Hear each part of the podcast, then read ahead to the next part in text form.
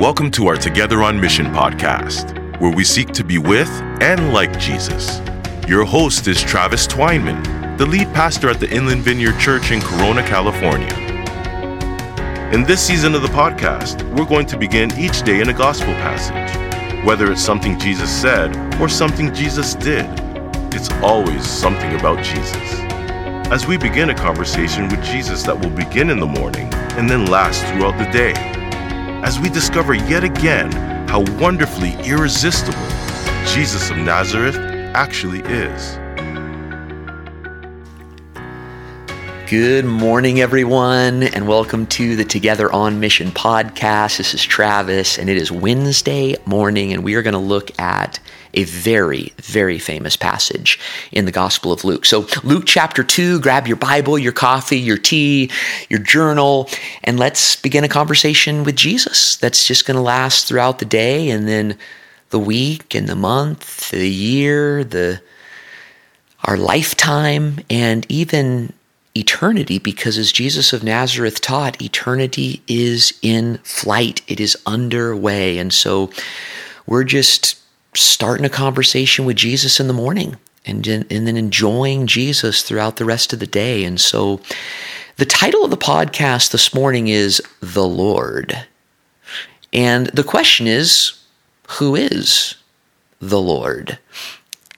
And that's a question that always presses and always has throughout the history of the world pressed every human, every group, every town, every village, every society. Who is the boss? Who calls the shots? Who's in charge? Who truly directs my life? Who has that authority? Who really is the Lord of the world? And therefore, who is my Lord? Who is my king? Who is my sovereign? And of course, if you grew up in the church, your answer comes pretty quickly. Well, well, Jesus is Lord. Well, in the first century, if that question had been asked, who is the Lord, an answer would come very, very quickly. Caesar. Caesar is Lord. You know, Augustus Caesar is Lord. He's the sovereign. He's the Lord of the world. He's the king. He calls the shots. He's in charge. He directs my life, and he is actually worthy of worship. But honestly, as we know, Caesar is no longer the answer to the question, who is Lord? Uh, at least not since the you know 18th or 19th century. I mean, since the 18th or 19th century, the answer in the Western world to the question, Who is Lord? is simply this I am. Or if you're answering it, you are. I am Lord of my life. I call the shots. I'm the boss of me. I direct my life. I'm a I'm an individual endowed with, you know, reason and I have rights and this is my life and I am the Lord of my life. Even though we may not use the word Lord anymore, that's the answer to the question, who is Lord in our day and age? I am. And so when the gospel is announced, which by the way is the story that Luke is telling, there's always a challenge. There's always a, a, a sharp edge, uh, something that something that seems to take our life, but as we're going to see later, it actually is the route to finding life. but, but the sharp edge of the gospel in the first century is this Jesus is Lord, which means that Caesar is not, and that's a dangerous thing to say. And the sharp edge of the gospel in the 21st century is Jesus is Lord, and you are not, and I am not, which is still a dangerous thing to say. And so in Luke chapter 2, Beginning in verse 1, in those days, Caesar Augustus issued a decree that a census should be taken of the entire Roman world. And this was the first census that took place while Quirinius was a governor of Syria. And everyone went to their own town to register. And the story continues, and Mary and Joseph, right, they go to Bethlehem because they're from the line of David and there's no room in the inn. And so they end up in a stable, and Jesus is born. And then we pick it up in verse 8. There were shepherds living out in the fields nearby, keeping watch over their flock by night. An angel of the Lord appeared to them, and the glory of the Lord. Notice the word Lord shone around them. They were terrified. But the angel said, Don't be afraid. I bring you good news euangelion that will cause great joy for all the people today in the town of David, a Savior has been born. He's the Messiah, He's the King, He's the Lord. This will be a sign to you. We'll find this baby wrapped in clothes and lying in a manger. And suddenly, a great company of heavenly hosts were with the angels, and they were praising God. Glory to God in the highest, and on earth, peace to those on whom his favor rests. So, what story is Luke telling?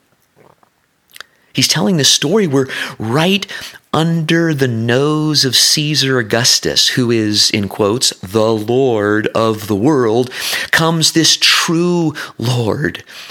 The true Lord of the world, which really makes Caesar look like a, a, a bit of a sham. You know, Caesar Augustus was called the Lord of the world, the bringer of peace and favor, the King of kings, the Lord of lords, the Savior of Rome, the one worthy of worship. And you can recognize all of that first century, you know, Roman propaganda about Caesar in this passage about the birth of Jesus. In fact, when Julius Caesar died, his adopted son Tiberius Caesar, who became Augustus Caesar, conveniently called his dad divine, which conveniently made him the Son of God. Are you picking up what Luke is laying down here? The true Lord has come to town. And Luke's story that we are called to carefully investigate, and, and by the way, we're summoned into this story that we're called to carefully investigate, is that a new king is in town. A new Lord is in town. And we can see from the humble beginnings that is a totally different kind of king, a totally different kind of Lord than Caesar. Jesus is Lord, Caesar is not. And in our day and age, Jesus is Lord and you are not, and I am not. Jesus is the boss, is what Luke is saying. The king, the one that calls the shots, the sovereign one, the one that is worthy of worship, the bringer of peace, the bringer of favor. And so the sharp edge for you and me is we are not the center of the universe, as our culture would like to teach us. He is. And we don't make him Lord. He is Lord. The cross, the resurrection, and the ascension declare that He is Lord. And that is the story that Luke is telling. So, two things. Number one, we're called to open up our hands and give up our so called Lordship. It's unbecoming of us, and it's not good for our relationships. We want to be the center. We want to be served. We want to be elevated. We want to be adored. We want to be Lord. And we're called to give up that so called Lordship that is totally unbecoming of who we are. But secondly, what we're going to discover as we give up that Lordship and say yes to the Lordship of Jesus, we find the gospel that when we die, we live. That when we give up our lives, we will find lives. So, the Lordship of Jesus, Luke is saying, that's the good news. That's what the angels are singing about. That's what the shepherds are discovering, and they're spreading the word. So, this morning, let's pray the prayer of proclamation. Let's proclaim Jesus is Lord, Jesus is King. Let's proclaim what Thomas prayed when he saw the risen Jesus, my Lord and my God. And let's live today, every moment, every meeting, every conversation, every thought, every action under the lordship of Jesus of Nazareth. And we will talk tomorrow. Thanks for listening to the Together on Mission podcast. We hope you were blessed and encouraged by it today.